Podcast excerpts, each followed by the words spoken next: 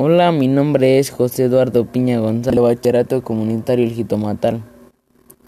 Hoy les hablaré sobre el tema de dinosaurios que dominan México. Esto empezó como una tradición de búsqueda en el país, que México ha estado como en una tierra repleta de evidencia y de los animales y que el primer, eh, el primer dinosaurio que dominó a México se llama Cintarsus. Ese dinosaurio estaba, estaba muy grande y él habitó en México hace como 200 millones de años.